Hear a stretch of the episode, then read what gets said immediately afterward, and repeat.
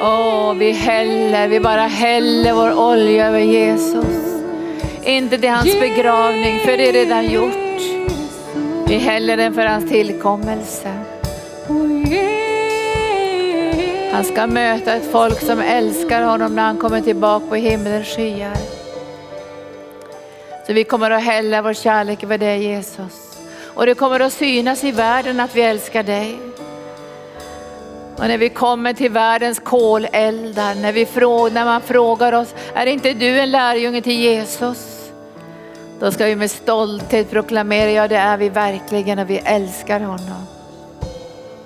Och jag ber att denna frimodighet av kärlek, den som kommer genom kärleken, att den ska finnas i skolan och vården och omsorgen.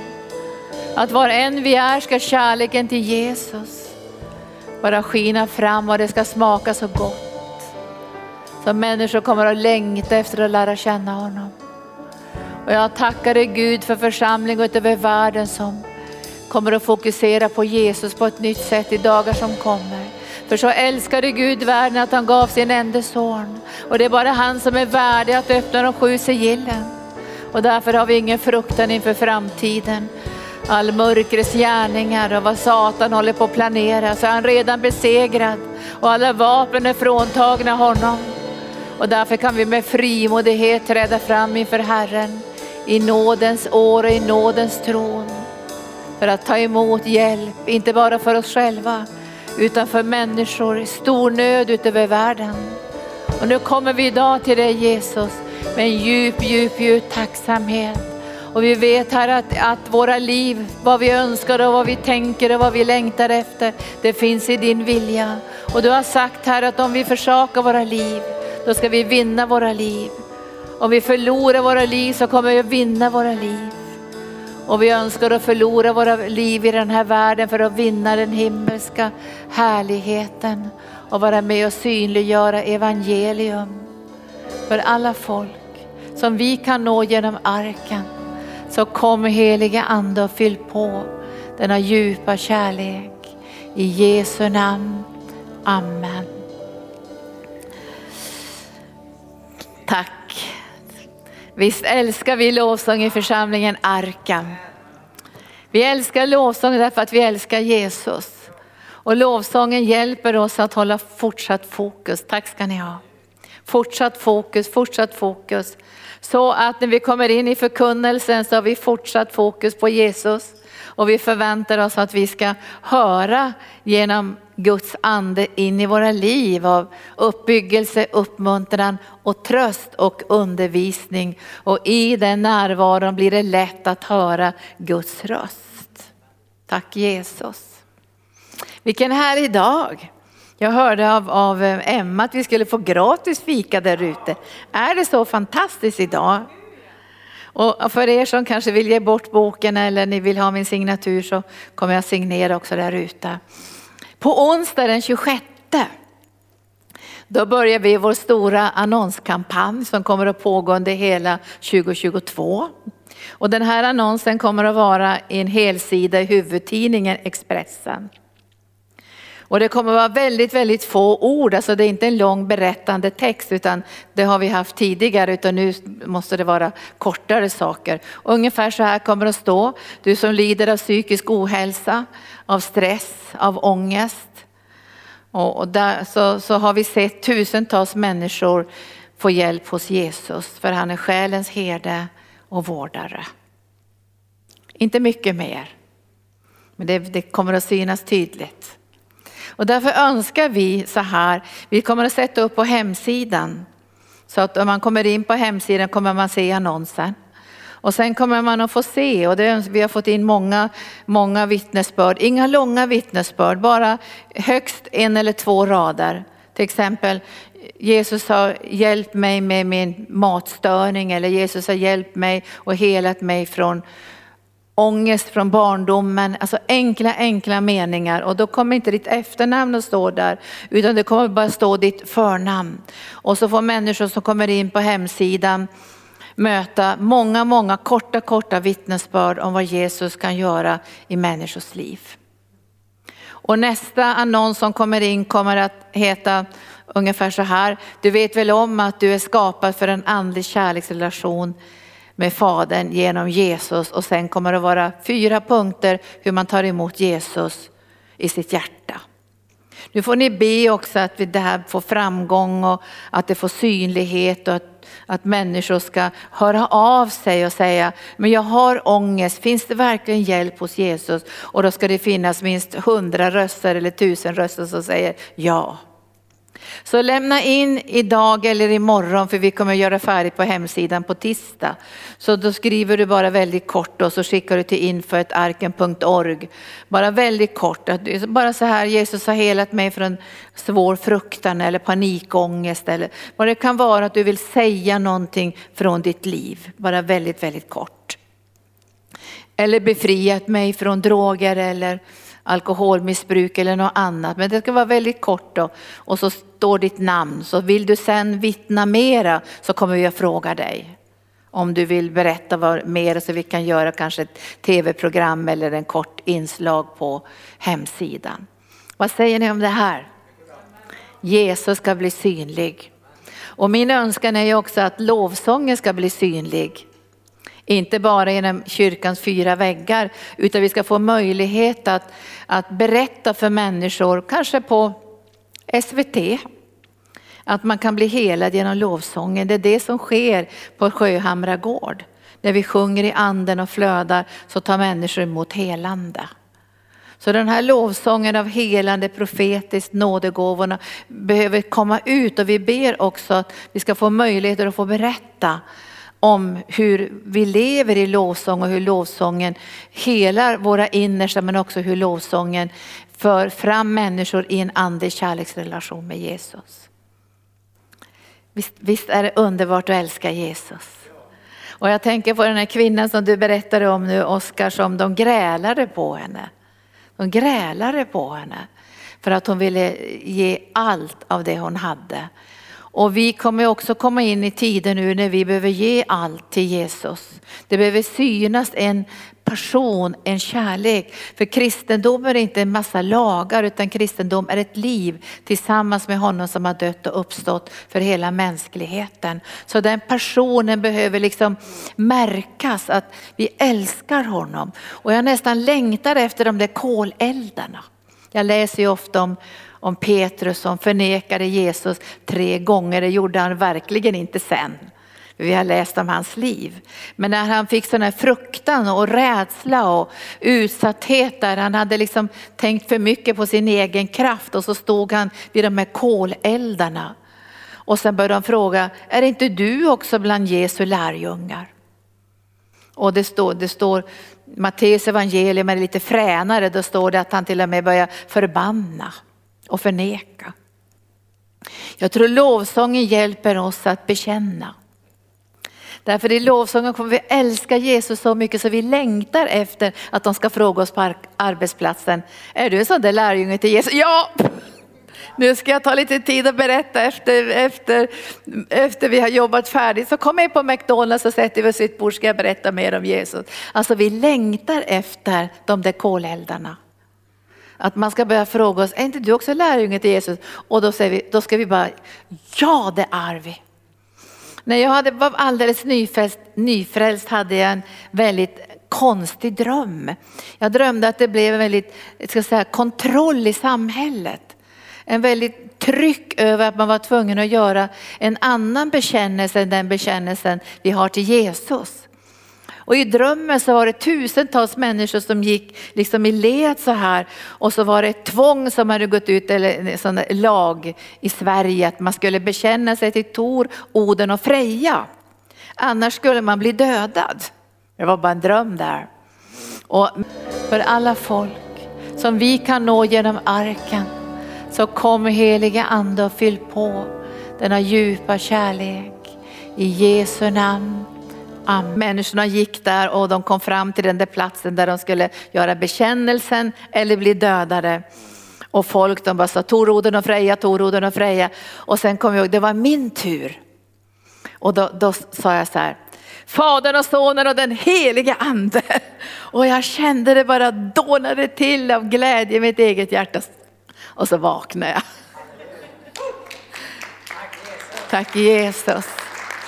Så förbered dig och längta efter den här kolelden, att någon ska ställa frågan. Är inte du bland de där lärjungarna till Jesus? Och då får du ge ditt levande vittnesbörd. Och Jesus säger till och med att komma till domstolar, till ledare, till kungar för att få proklamera och bekänna och berätta vem Jesus är och vad han har gjort för oss på Golgata kors. Tack Jesus. Nu ska vi titta på några bibelställen idag och vi ska börja jag, jag sa ju när, ni, när Oskar frågade mig om boken så har jag ju läst hela gamla testamentet många gånger om. Och jag märker att det finns väldigt många härliga troshjältar där. Människor som har betalt höga pris. Och när man läser salta salmerna tänker man, hur kan de formulera så vackra sånger när de inte har, är födda på nytt? När de inte har, har Jesus i sitt hjärta. Där de bara får komma till, till vissa delar i templet. Och vi som får gå in i det allra heligaste. Ska inte vi formulera med hjälpen av den heliga ande de vackraste lovsånger som sjungs i himlen och ska förmedlas in i våra liv. Och det tror jag håller på att ske nu. Vi kommer att kunna tillsammans med den heliga ande formulera de vackraste, vackraste sånger. Därför nytestamentlig lovsång måste synliggöra Jesus och försoningen, men också berätta vilka vi är. Vi är inte vem som helst i den här världen. Alltså vi är födda på nytt, vi är Guds barn och Gud har gjort oss till kungar och präster.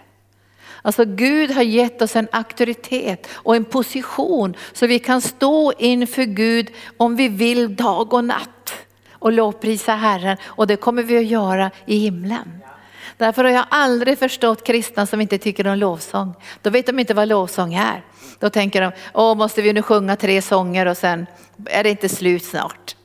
Vi längtar efter Guds närvaron och vi längtar efter att komma in i den här smörjelsen där vi får möta Jesus ansikte till ansikte och därför vill vi gärna hålla på lite längre.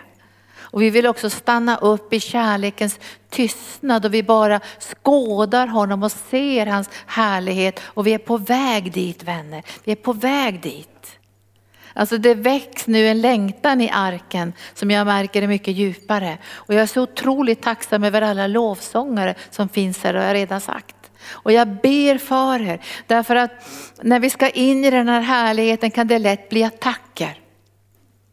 Och det kan bli attacker också på tekniken. I torsdags hade vi en så fantastisk lovsång. Jag var här, jag bara, åh, jag bara jag grät inför Guds ansikte och då hörde jag att det hade varit strul med ljudet. Så vi behöver be om beskydd också på alla tek tekniken, all, all, allting, vår personal och be om beskydd mot alla sjukdomar och alla attacker som vill komma in och hindra oss i vårt arbete här. Det är det vi ska göra för Jesus. Så vi ska vara rädda om varandra också. Så inte personal blir sjuka för vi har mycket, mycket, mycket som ska göras här varje dag. Vi har bibelskola här varje dag. Vi har förbön, vi betjänar människor. Och jag gjorde ett tv-program nu för för Vision Norge häromdagen och berättade om våra bönerum här. De hade aldrig hört talas om att man kunde ha så många bönerum. Därför vi har satt få tro till att människor ska få möta Jesus på ett individuellt sätt och älska Jesus. Så var rädda om varandra och så håller vi lite distans också sen i kafeterian. Så vi, vi, vi är rädda om varandra därför att vi vill inte utsätta varandra för attacker. Vi ber om beskydd i namnet Jesus så ingen ska vara sjuk här på arken utan att alla ska kunna vara vid god hälsa. Det är vår bön, eller hur? Tack Jesus. Då ska vi först titta på en, en, en man i gamla testamentet som verkligen älskade Gud. Och vi kan ju läsa om troshjältarna i Hebreerbrevet kapitel 11. Så står det om troshjältarna. Jag tänkte jag skulle läsa om en troshjälte där i, i Hebreerbrevet 11 och 23. Och de här troshjältarna de nådde ju inte fram. Alltså de fick inte det här löftets uppfyllelse att Jesus kom in i den här världen. Men vi tillsammans med dem har nått fram. Och nu ska vi läsa om en sån här troshjälte i ett sammanhang, Hebreerbrevet 11.23. I tron hölls den nyfödde Moses gömd av sina föräldrar i tre månader. De såg att det var ett vackert barn. Och nu tror jag inte att det var vackert så det var gulligt utan det fanns en kallelse över det här barnet. Det var en kallelse som fanns över det här barnet. Så de höll det här barnet gömt. För i tron vägrade Mose som vuxen att kallas faraos dotterson. Han valde hellre att bli förtryckt tillsammans med Guds folk än att, en kortvar, än att ha en kortvarig njutning av synden. Han räknade inte Kristi vanära. Han räknade Kristi vanära. Kristi vanära. Kristus hade ju ännu inte kommit in i den här världen, men löftet fanns närvarande. Han såg löftet. Det skulle ske någonting som han ville ha delaktighet i. Han räknade Kristi vanära som en större rikedom än Egyptens alla skatter. För han hade blicken riktad mot lönen. Och genom tron lämnade han Egypten utan att frukta kungens vrede. Och nu ska ni veta att det var en ganska kraftfull kung där utan att frukta kungens vrede. Han höll ut därför att han liksom såg den osynlige. Han höll ut liksom att han liksom såg den osynlige. Och nu måste ni veta, Moses var inte född på nytt. Han hade inte Jesus i sitt hjärta. Han var inte utrustad på det sätt som vi är av den heliga ande och ändå kan han göra den här fantastiska, underbara bekännelsen. Skulle inte vi som har den heliga ande i oss, över oss och igenom oss med frimodighet göra den här bekännelsen? Vi avstår från alla Egyptens skatter. För Kristi vanära är en större rikedom än allt det här andra som finns i världen. Och skulle du få uppleva Kristi vanära, att de skrattar åt dig och förnedrar dig och sådana här saker, då ska du tänka att det här är den största äran du kan få uppleva. Därför då kommer anden av härlighet och vila över dig. Och därför ska du och jag inte bråka, det är inte bråk som vi håller på med, utan vi håller på med att förmedla sanning och ljus in i den här världen. Och det måste följas med lovsång och det måste följas med kärlek. Jag tänkte så här, jag visste när jag var ung att jag skulle skriva ett brev till en av ärkebiskoparna fast jag visste inte vilken ärkebiskop jag skulle skriva till. Jag visste jag skulle göra det för det var en profetisk kallelse över mitt liv. Men jag fick vänta, jag fick vänta, jag fick vänta, jag har fått vänta och jag har fått vänta över 30 år. Och ibland så är det så här att tider och stunder är inte inne än. Vi önskar att vi ska få göra saker väldigt snabbt sådär, men tider och stunder är inte inne än. Och jag tror ibland är tider och stunder inte inne därför att våra hjärtan har inte blivit mjuka nog. Jag tror vi behöver ha kärlek för att kunna säga saker och för att kunna göra saker. Och därför tror jag att de här profetorden vi har fått nu är så otroligt viktiga. Vi ska älska Jesus och vi ska älska varandra. Och då vill jag säga ytterligare det här att jag är otroligt stolt över våra medarbetare. Det var så fina möten. Och har ni inte sett alla möten så måste ni gå in på nätet och Youtube och se. Vi har så, och vi fick ju inte plats för alla än. Men jag tycker det var så roligt att få se att vi har så många, många härliga, brinnande, Jesusälskande medarbetare. Tack Jesus.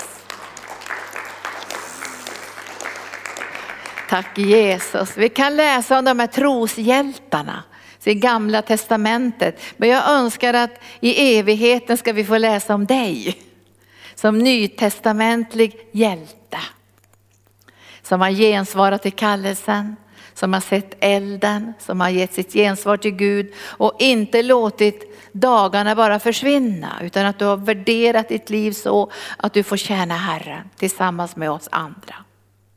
Och då ska vi läsa ifrån Hebreerbrevet kapitel 12, lite grann där och sen ska vi gå in i en annan text också. Det står i kapitel 12 och versen 1 att vi har en stor sky av vittnen omkring oss. Det hänvisar till de här i gamla testamentet i kapitel 11. Vi har en stor sky av vittnen omkring oss. Låt oss då lägga bort allt som tynger och särskilt synden som snärjer så hårt och löpa uthålligt i det lopp vi har framför oss. Alltså de som redan har gått hem, de är ju vittnen vi har en stor mängd vittnen av människor som har sprungit sitt lopp i gamla testamentet. Och jag tackar Gud för att de sprang sitt lopp. Att de fortsatte att gensvara i svåra omständigheter och fick ge ett vittnesbörd till dig och mig idag. Ge inte upp. Ge inte upp. För vi har ett lopp som du och jag ska springa och vi springer olika banor faktiskt. Om du har tittat på idrottssändningar, det finns massor med idrottssändningar nu, så ibland krockar de med varandra. Men det är inte meningen att de ska krocka med varandra och köra omkull varandra, utan de ska gå sin givna bana. Och därför säger Bibeln att vi går vår givna bana och vi tränger inte varandra.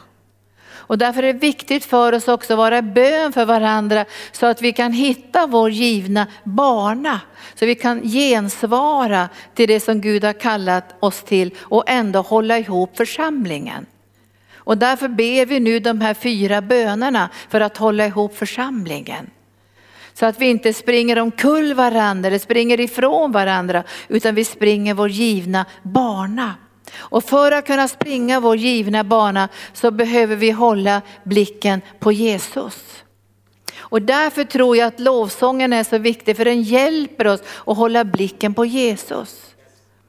Jag har ju läst mycket österländsk andlighet, fördjupat mig i det för att kunna också undervisa i de här svåra områdena, skillnaden mellan kristen tro och österländsk andlighet.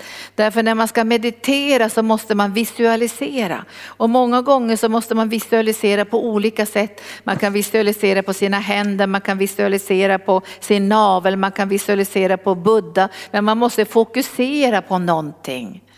Du och jag håller inte på med meditation på det sättet. Vi, kan, vi, säger inte ens meditation, vi säger möjligen att vi begrundar, vi stannar kvar, vi älskar. Men vi har blicken på Jesus. Alltså vi tränar oss att behålla, bevara blicken på Jesus. För om vi tappar blicken på Jesus så kommer omständigheterna att skrämma oss.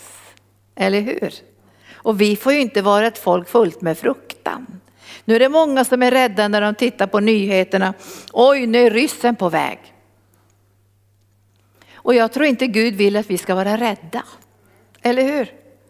För Jesus till och med säger så här, det kommer bli rykten om krig. Men ni ska ha blicken på mig. Och ni ska fortsätta med uppdraget att föra ut evangelium och förstå och leva i de profetiska orden utan fruktan. Så står det i Bibeln. Men om vi tappar alltså blicken, vi förlorar blicken på Jesus, då kommer omständigheterna att skrämma oss då tappar vi också vår erfarenhet av att ha Guds närvaro i våra liv. Och vi vet ju att det är Gud själv som har lyft upp Jesus över alla andra namn. Över alla omständigheter, alla sjukdomar, allt som kan ske i den här världen globalt. Också i Sverige eller i Kungsängen eller i våra egna liv så är Jesus över allt detta för att alla tungor ska bekänna sig till Jesus. Och alla knän kommer att böja sig en dag. Men du och jag vi böjer våra knän frivilligt för vi älskar Jesus. Och vi bekänner varenda dag vi ska följa Jesus, vi älskar Jesus, vi ska tjäna Jesus och när vi tjänar honom står vi på helig mark. Och det är änglar överallt och vi kan tjäna utan fruktan.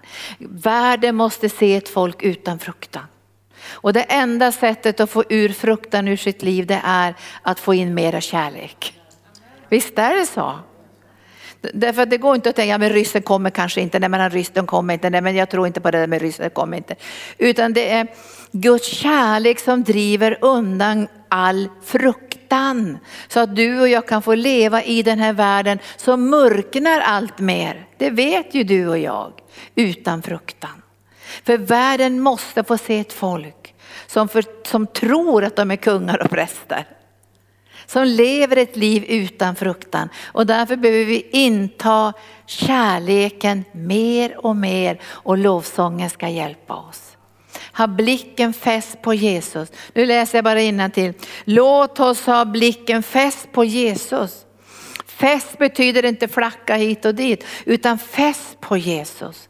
Vi stannar kvar och ser på Jesus. Och när du och jag tränar inre bönen så tränar vi en medvetenhet om att Jesus är närvarande. Hans namn är Emanuel. Jesus är närvarande. Vad behöver du och jag frukta? Eller vem behöver vi frukta om han är närvarande? Men tappar vi blicken på Jesus så behöver vi titta på omständigheterna.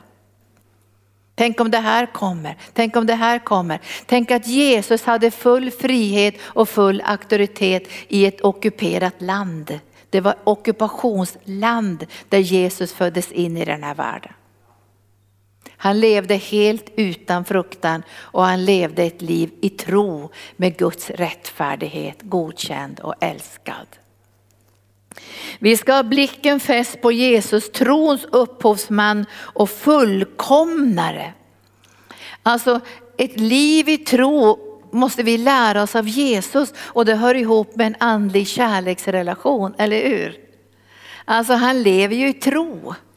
På alla livets omständigheter levde Jesus i tro. Till och med små enkla saker, man får till lite pengar till, till skatten så visste Jesus att Gud är min försörjare, Fadern är min försörjare. Och lärjungarna säger, vi har inga pengar till skatten. Det hade inte Jesus heller, just då. Och då säger han till lärjungarna, ni kan gå och fiska, säger han. Och den första fisken som ni får upp har en guldmynt i munnen. Jag är inte säker på att du och jag hade gått och fiskat nere i Mälarviken här nere. Om Gud hade sagt, gå och fiska första fisken ha pengar i munnen. Men Jesus visste att Gud ska möta alla mina behov. Alltså det fanns en sån enkel, trygg, andlig överlåtelse och kärleksrelation att Gud skulle hjälpa honom i livets alla omständigheter. Och vi möter ju otroligt många utmaningar i Jesu liv. Och en av de utmaningar vi tycker är mest häftiga egentligen, det är när Jesus står inför tusentals människor som behöver mat. Och han säger till sina lärjungar för att testa deras tro, så säger han ge ni dem att äta. För han vill se hur de ska gensvara. Och de gensvarar ju på ett mänskligt sätt och säger, ja men det, vi har inte pengar nog och skicka dem härifrån och, och vi har ingenting som vi kan bära fram för det är för mycket folk. Och då, då säger Jesus, fråga, Jesus, det blir en diskussion sådär och då säger lärjungarna, ja men vi har ju en, en liten pojkes matsäck. Men vad kan det? Kan det räcka? Det kan det ju såklart inte. Men Jesus han går händelserna i förväg och säger sätt folket i matlag, 50 stycken där och så sätter ni dem där. För han visste precis vad han skulle göra. Så Jesus visar oss på ett liv i tro. Och ändå är han inte överandlig utan han är övernaturligt andlig och naturlig. Visst är han det? Alltså han måste vara skön att vandra med och han, vi vandrar med honom idag. Ibland kan man tänka, åh tänk om jag fått vara med lärjungarna på Bibelns tid, men du är ju med honom nu. Han är på samma sätt idag fast du ser honom inte med dina fysiska ögon. Han är den osynlige Gudens avbild och vi ser den osynlige. Och då säger Paulus här som jag tror är författare till Hebreerbrevet vi ska ha blicken fäst på Jesus för att nå den glädje för att nå den glädje som låg framför honom uthärdade han korset utan att bry sig om skammen. Och nu sitter han på högra sidan av Guds tron. Tänk på honom. Alltså ha blicken fäst på honom. Tänk på honom som fick utstå sån fiendskap från syndare så att ni inte tröttnar och tappar modet. Jag tror att Kanske en del kristna på sikt kommer att tröttna och tappa modet. Därför det blir omständigheter som tränger oss. Alltså lagar som tränger oss. Vi har ju syskon i Vitryssland också som får, har lagar som tränger dem. Men jag vill att du ska veta idag att vi kan vara trängda men vi är aldrig någonsin instängda. Då står det i Bibeln. Vi kan vara rådvilla men vi är aldrig någonsin rådlösa. Vi kan vara nedslagna men vi är aldrig någonsin utslagna för han som bor i oss är större än den som bor i världen. Tack Jesus. Så står det i Bibeln. Och då ska vi titta bara väldigt kort på en berättelse som vi kan, alla kan. Men jag tänkte, jag bad över den och såg den på kanske lite nytt sätt i, i veckan ifrån första Samuelsboken kapitel 17 som handlar om David och Goliat. Alltså vi ser ju många Goliat idag. Alltså där världen och demonerna och krafterna reser sig upp och många gånger hånar Guds folk. Alltså det finns ett hån. Och det har vi läst i Nehemja också att de börjar håna Guds folk när de skulle bygga muren. Det blir väl ingenting av det här. Om en räv hoppar på muren så kommer den att gå sönder. Alltså det finns ett hån i den osynliga världen som ska få dig att bli modlös. Du ska tappa modet och tappa tron och tappa fästet och glida med i strömmar som finns i den här världen. Och i, i första Samuelsboken kapitel 17 så står det Filisteerna samlade sina härdar till strid mot Israel. Väldigt intressant att se vad som hände bland de där krigarna som skulle kriga mot filisteerna när de såg på den här jättestora jätten som trädde fram och hånade Guds folk och bröstade sig. Då fylldes de av fruktan för de såg på fel sak. David som skulle bli Israels kung längre fram, han, han, såg på och erkände sig till att Gud hade varit med honom och hjälpt honom. Han hade en Guds närvaro. Han hade inte sett på den här fienden och låtit sig skrämmas av den, utan han hade fått erfarenheten av när han vaktade sin pappas får så kom det både björnar och lejon som skulle riva de här fåren och han fick hjälp av Herren och övervann de här vilddjuren. Så han hade en erfarenhet av Gud när han kom för att möta sina bröder som var soldater. Han var ju ung, han fick ju inte vara soldat utan han skulle ju egentligen komma till sina bröder bara med lite mat för hans pappa hade skickat honom.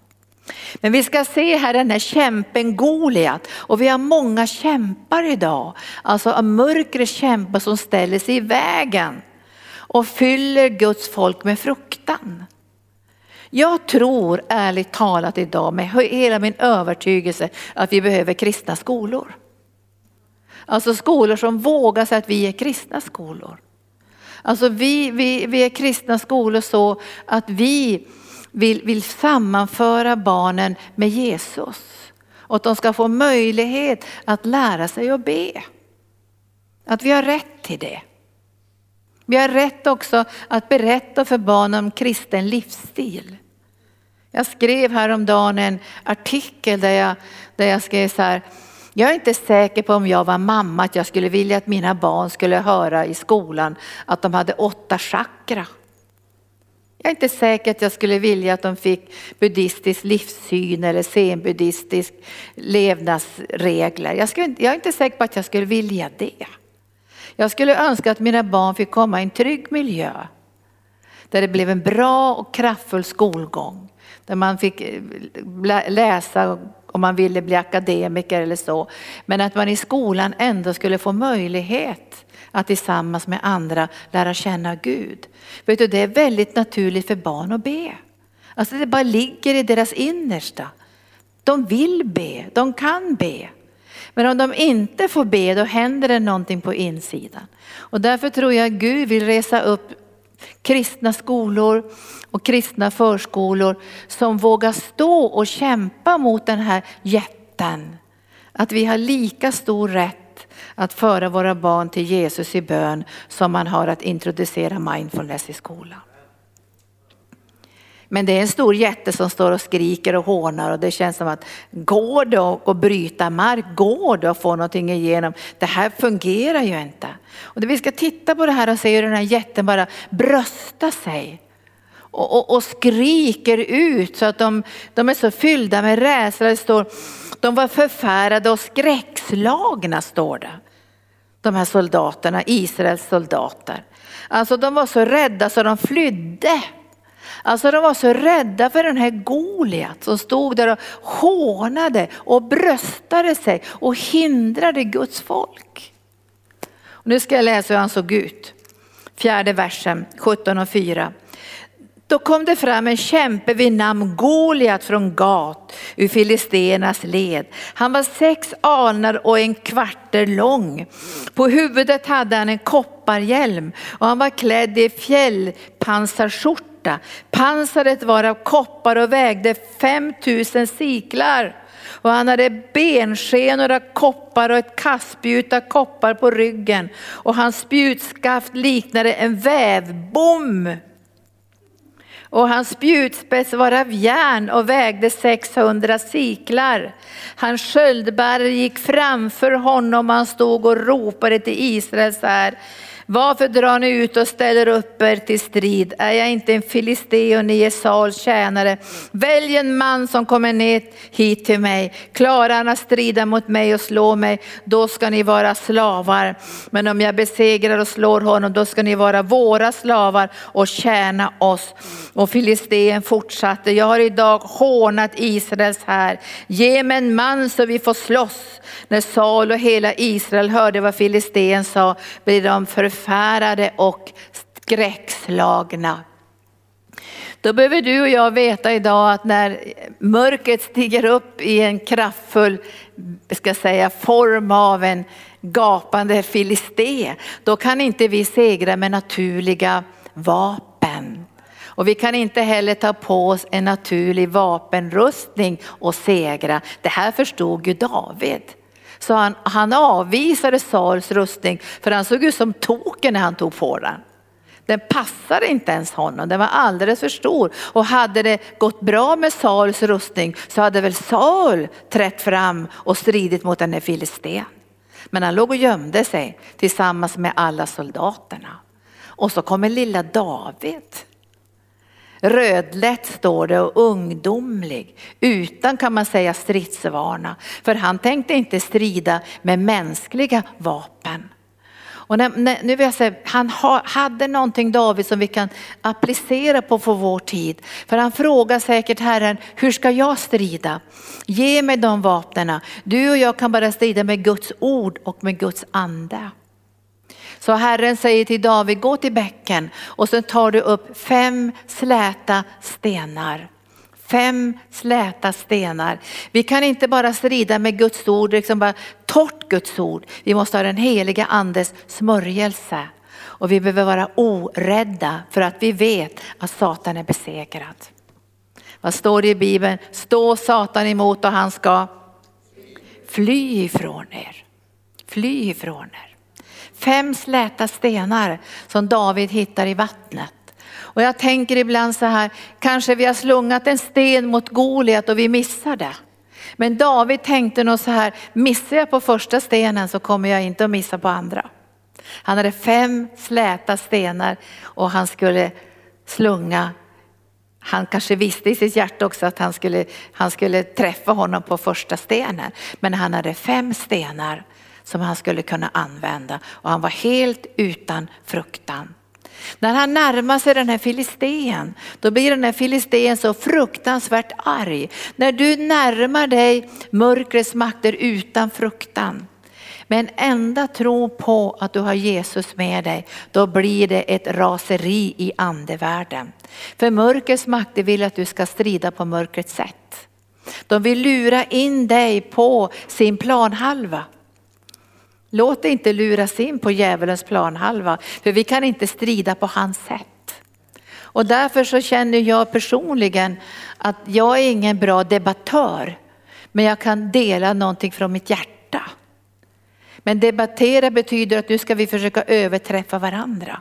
Så den som skriker högst och skriker bäst och kan mest kommer att vinna. Men du och jag, vi strider inte med mänskliga vapen. Vi strider med Guds vapen. Och han var utan fruktan. Och när han kommer i närheten av den filisten, då blir han så fruktansvärt arg så han säger, kommer du emot mig som jag var en hund med käppar? Alltså han känner sig så förnärmad. Alltså kommer den här unga killen rödlätt med en stor käpp, för det var ju hans käpp som han hade som herde. Och kommer du som en, tror du att jag är en hund? Då säger David så här, jag kommer emot dig i Herren Sebaots namn. I det namn som är över alla andra namn. Och på ett enda slag så faller filisten och förlorar hela sin kraft. Var inte rädda Guds folk. Var inte rädda Guds folk. För mörkrets makter är besegrade. Och vi är utrustade av Guds helige ande för att göra tjänst i den här världen. Och därför får vi inte öppna oss för fruktan. Vi får inte böja oss för fruktan. Och vi kommer att möta många Goliat som står i vägen för att evangelium ska nå till barnen. Evangelium måste nå till barnen. Varför det? Därför Guds ord säger låt barnen komma till mig och hindra dem inte. Så är det. Låt barnen komma till mig. Och sen står det förförelsen kommer. Men ve den genom vilken förförelsen kommer. För det är bättre att få en kvarnsten runt halsen än att bli kanal för förförelse. Och evangelium kan inte stanna innanför de här fyra väggarna. Det, det, det, är här vi rustas, det är här vi fylls av kärlek, det är här vi får del av Guds ord, för det måste utanför de här väggarna. Jag måste bland folket och då behöver du och jag be till Gud att vi ska slippa all den här fruktan och människofruktan som är så snara runt våra fötter och med frimodighet och med Guds visdom förkunna evangelium. Tack Jesus. Jag vill eh, tacka er som har varit med på kanal 10. Vi kommer alldeles strax att avsluta den sändningen. Man kan fortsätta följa på Youtube ett tag till och vi kommer fortsätta mötet här tack, på plats. Så tack, tack till er på kanal 10. Gud välsigne er. Tack så mycket. Tack Jesus. Jag tänker också så här att när Israels barn skulle gå in till, till löfteslandet så tror jag många av dem tänkte att det skulle vara lätt att det skulle vara en beredd mark. Och jag tror de blev lite chockade när de såg att hela landet var ockuperat av fienden. Det var ockuperad mark. Och då såg de de här befästa städerna och jättarna. Och många av dem kom ju tillbaka med, med en information som var ganska nedslående. Här finns det jättar och befästa städer, det är ingen idé att vi försöker. Men Gud hade rest upp ett folk med mod. Och Joshua var ju också de här troshjältarna som såg Guds möjligheter. För de såg det går inte att få ner de här murarna på naturligt sätt. Vi har inte de resurserna. Men de gick runt i bön och de gick runt med proklamation. Ni vet ju det här om Jerikos murar. Och de brast. Vi har många utmaningar vänner i den här världen. För vi ska föra ut evangelium. Och vi ska göra Jesus känd över hela världen och då behöver du och jag bli fri från fruktan. Och nu säger man så här, men vi måste ju vara visliga. Just nu ber vi i församlingen de fyra bönerna och jag ska avsluta med den här bönen som är i Filipperbrevet kapitel 1, versen 9. Jag tror att Gud kommer att ge dig visdom. Han kommer att ge dig kärlek till människor. Han kommer att ge dig visdomens ord så att du kan få människors hjärtan att bli öppnade. Men jag tror att det är jätteviktigt, jag vill bara säga det till sist idag, gå öppet tillväga. Gå öppet tillväga. Gör inte goda gärningar mot människor utan att ni säger att ni är kristna.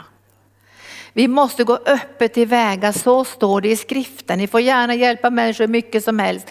Men det är väldigt viktigt att man i första mötet med människor ändå kan få säga till dem, jag är kristen. Så att de vet att det som kommer nu, kanske att du hjälper dem med, med barnen eller du byter däck, du hjälper dem med några andra saker och du stödjer dem på olika sätt, att det inte kommer sen. Så att de får en överraskning att du liksom har fångat dem med ett kärlekens nät utan att först berätta att du är kristen. Du behöver säga, människor behöver veta var än du är, jag är en kristen. Du behöver kanske inte lägga ut jättemånga ord eller berätta hela ditt livs historia. Men du måste ändå signalera, jag är kristen. Så att de har möjlighet att säga nej. Men jag tror inte att människor säger nej. De kommer att säga, säg mer. Nu läser vi Filipperbrevet 1 och 9. Paulus ber, min bön säger han, är att er kärlek ska överflöda mer och mer och ge insikt och gott omdöme.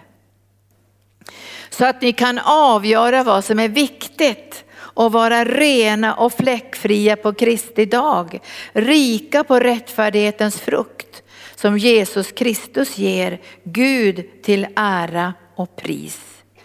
Kärleken som vi mer och mer får erfarenhet nu, den ska överflöda till insikt och gott omdöme. Jag tror vi behöver gott omdöme, men vi behöver också en smörjelse för att kunna stå emot de krafter som mer och mer vill göra anspråk på våra liv.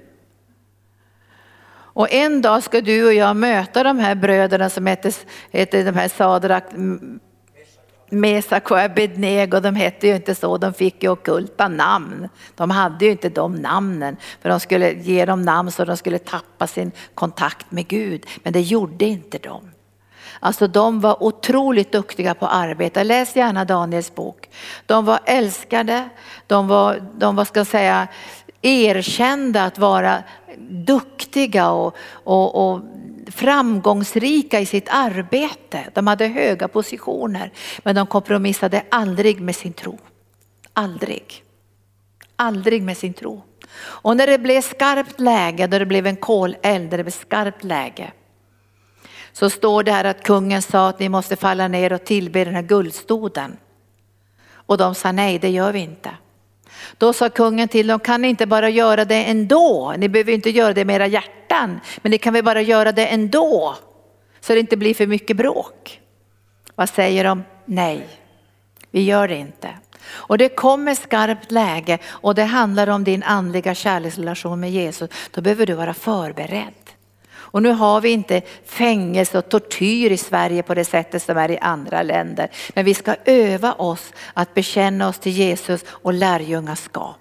Inte så vi är fega, bara så dra oss tillbaka, utan att vi är stolta över att vi får älska och tjäna Jesus. Och då vet du och jag att han kommer att vara med oss. Och jag tycker de här killarna är så starka.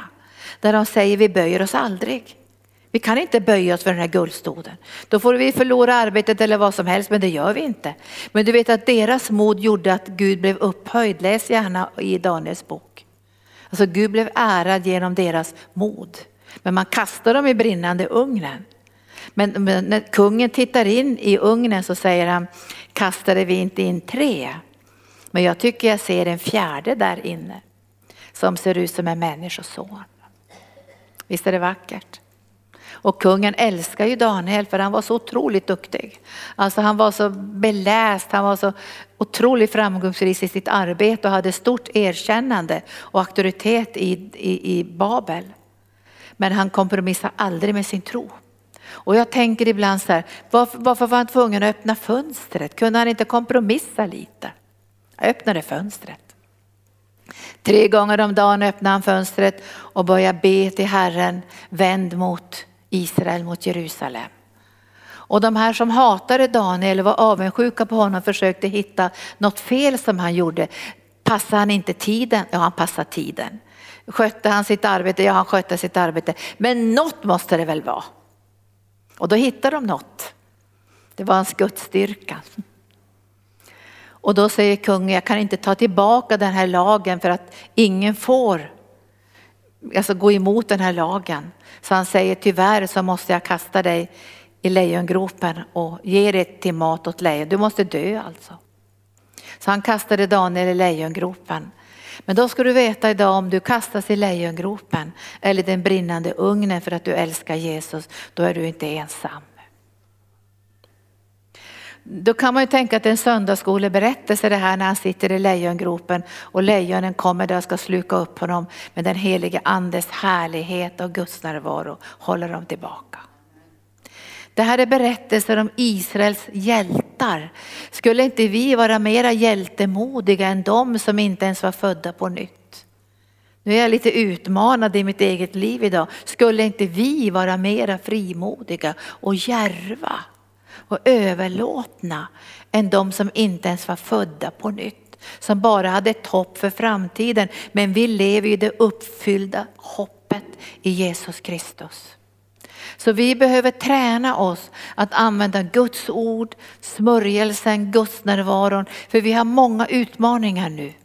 Inte bara vi i arken utan alla kristna över hela världen har många utmaningar. Och vi har också många frestelser att använda fel vapenrustning.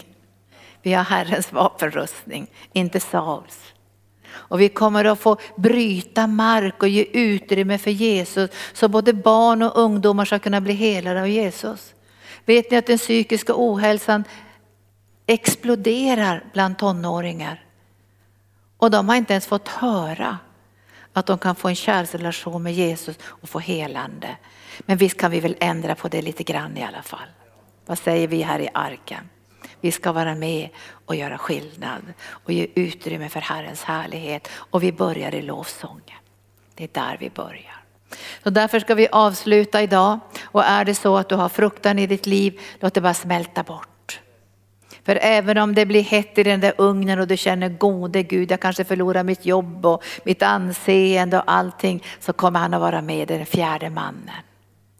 Om du sitter i lejonkulan och känner att det, du känner andedräkten från mörkrets makter och lejon och sen tänker uppsluka dig så kommer Herrens härlighet att vara med dig. Du har ingenting att frukta. Vi går in i lovsång nu. Vi, vi håller på ännu mer att få den här kärlekssmörjelsen att flöda i våra liv och det här modet. Det här modet som David hade inför Goliat. Det här modet, jag böjer mig inte ögonblick för den här skränande jätten. Utan han som är med mig är större än den som finns i den här världen. Och vår målsättning är inte att bråka med folk. Vår målsättning är att få ge ljus så att människor kan se igenom allt bedrägeri och få en djup och underbar levande andlig kärleksrelation med Jesus. Och är du här idag nu som ännu inte har tagit emot Jesus i ditt hjärta så ska du göra det under den här lovsången. Så gjorde jag, för jag kände knackningen. Den gick så djupt, han knackade, Linda får jag komma in i ditt hjärta? Och jag blev ju helt överraskad för det hade jag absolut aldrig tänkt att bli kristen. Det var det sista jag hade nog tänkt. Men den kärleken gjorde att jag öppnade mitt hjärta och sa Jesus, du får flytta in i mitt hjärta. Det är så lätt att bli frälst.